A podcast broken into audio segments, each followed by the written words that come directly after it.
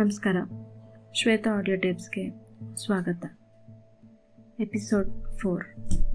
Bird which finally flew ಹಕ್ಕಿ ಹಾರಿತು.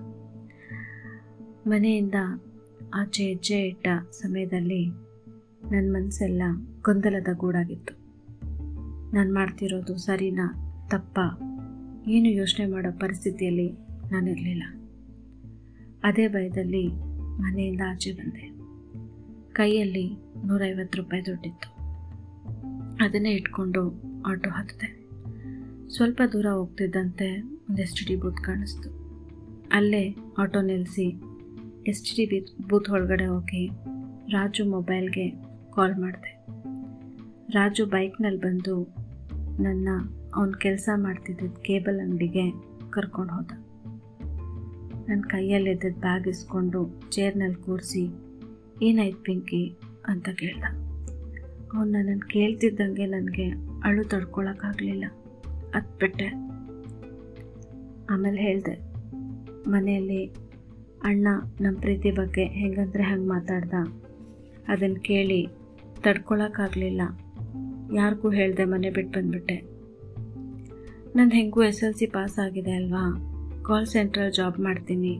ನಾವಿಬ್ಬರು ತುಂಬ ಸಂತೋಷವಾಗಿರ್ಬೋದು ಅಂತ ಹೇಳಿದೆ. ರಾಜು ಅವಾಗ ನನ್ನ ಕಣ್ಣೀರು ಒರೆಸ್ತಾ, ಸರಿ, ನೀನೇನು ಯೋಚನೆ ಮಾಡಬೇಡ, ನಾನೆಲ್ಲ ನೋಡ್ಕೊಳ್ತೀನಿ ಅಂದ.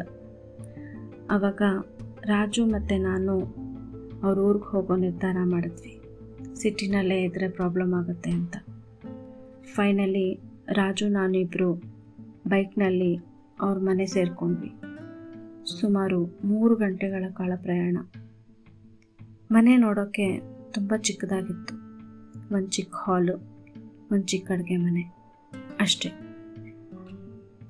ರಾಜು ಅವರ ಅಪ್ಪ, ಅಮ್ಮ ಮತ್ತು ತಮ್ಮ ಜೊತೆ ಮಾತಾಡ್ದ. ಆದರೆ ಅವ್ರ ಬಣ್, ಅವ್ರ ಕಣ್ಣಲ್ಲಿ ಭಯ ಕಾಣಿಸ್ತು. ಅವತ್ತು ರಾತ್ರಿ ನಾವೆಲ್ಲ ಒಟ್ಟಿಗೆ ಕೂತು ಊಟ ಮಾಡಿದ್ವಿ. ರಾಜುವಿನ ಅಪ್ಪ, ಅಮ್ಮ ಮತ್ತು ತಮ್ಮ ಹಾಲ್ನಲ್ಲೇ ಚಾಪೆ ಹಾಸ್ಕೊಂಡು ಮಲಗಿದ್ರು. ನಾನು ಮತ್ತು ರಾಜು ಅಡುಗೆ ಮನೆ ಒಳಗಡೆ ಚಾಪೆ ಹಾಸ್ಕೊಂಡು ಮಲ್ಕೊಂಡ್ವಿ. ರಾಜು ತೋಳಲ್ಲಿ ನನ್ನ ತಲೆ ಇಟ್ಕೊಂಡು, ರಾಜು, ಅಪ್ಪ ತೀರ್ಕೊಂಡ ಮೇಲಿದ್ದ ನನ್ನ ಇಷ್ಟು ಪ್ರೀತಿಯಿಂದ ನೋಡ್ಕೊಂಡಿದ್ದು ನೀನೆ. ನನಗೆ ನಿನ್ನ ಪ್ರೀತಿ ಜೀವನ ಪೂರ್ತಿ ಬೇಕು. ಪ್ಲೀಸ್ ನನ್ನ ಬಿಟ್ಟು ಹೋಗಬೇಡ ಅಂತ ಹೇಳಿದೆ. ಅವನ ಕೆನ್ನೆಗೆ ಒಂದು ಮುತ್ತು ಕೊಟ್ಟು ಇನ್ನೇನು ಮಾತಾಡಿದೆ ರಾಜುನ ನನ್ನ ತೋಳಲ್ಲಿ ಗಟ್ಟಿಯಾಗಿ ಹಗ್ ಮಾಡಿಕೊಂಡು ಅವತ್ತು ರಾತ್ರಿ ಪ್ರಶಾಂತವಾಗಿ ನಿದ್ರೆ ಹೋದೆ. ಮಾರನೇ ದಿನ ಬೆಳಗ್ಗೆ ಸುಮಾರು ಆರು ಗಂಟೆ ಆಗಿತ್ತು. ನನಗೆ ಎಚ್ಚರ ಆಗೋ ಅಷ್ಟರಲ್ಲಿ. ವಾಶ್ರೂಮ್ಗೆ ಹೋಗಬೇಕಾಗಿತ್ತು. ರಾಜುನ ಕೇಳಿದೆ, ವಾಶ್ರೂಮ್ ಎಲ್ಲಿದೆ? ಅಂತ.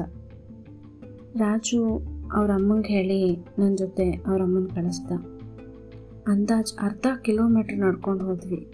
ಅಷ್ಟೊತ್ತಿಗೆ ತುಂಬ ಹೊಟ್ಟೆ ನೋವಾಗಿತ್ತು. ಅಲ್ಲೆಲ್ಲೋ ದಟ್ಟದ, ದಟ್ಟ ಗಿಡಗಳ ಹಿಂದೆ ಹೋಗ್ಬಿಟ್ ಬಾ ಅಂತ ಅಂದರು ಅವರಮ್ಮ. ಅಲ್ಲಿಂದ ಮನೆಗೆ ಬರೋ ದಾರಿಲಿ ನನ್ನ ಕೈಯಲ್ಲಿ ಪ್ಲಾಸ್ಟಿಕ್ ಬಕೆಟ್ ಇತ್ತು. ನನ್ನ ಎದುರುಗಡೆ ಬರ್ತಿರೋರೆಲ್ಲ ನನ್ನ ತುಂಬ ವಿಚಿತ್ರವಾಗಿ ನೋಡ್ತಿದ್ದಾರೆ ಅನಿಸ್ತಿತ್ತು. ಅವ್ರು ನೋಡ್ತಿದ್ದ ನೋಟ ನನಗೆ ಮುಜುಗರ ಉಂಟು ಮಾಡಿತ್ತು. ಆ ದಿನ ನಮ್ಮ ಮನೆ ನೆನಪಾಯಿತು. ಅಮ್ಮನ ನೋಡಬೇಕು ಅನಿಸಿತ್ತು.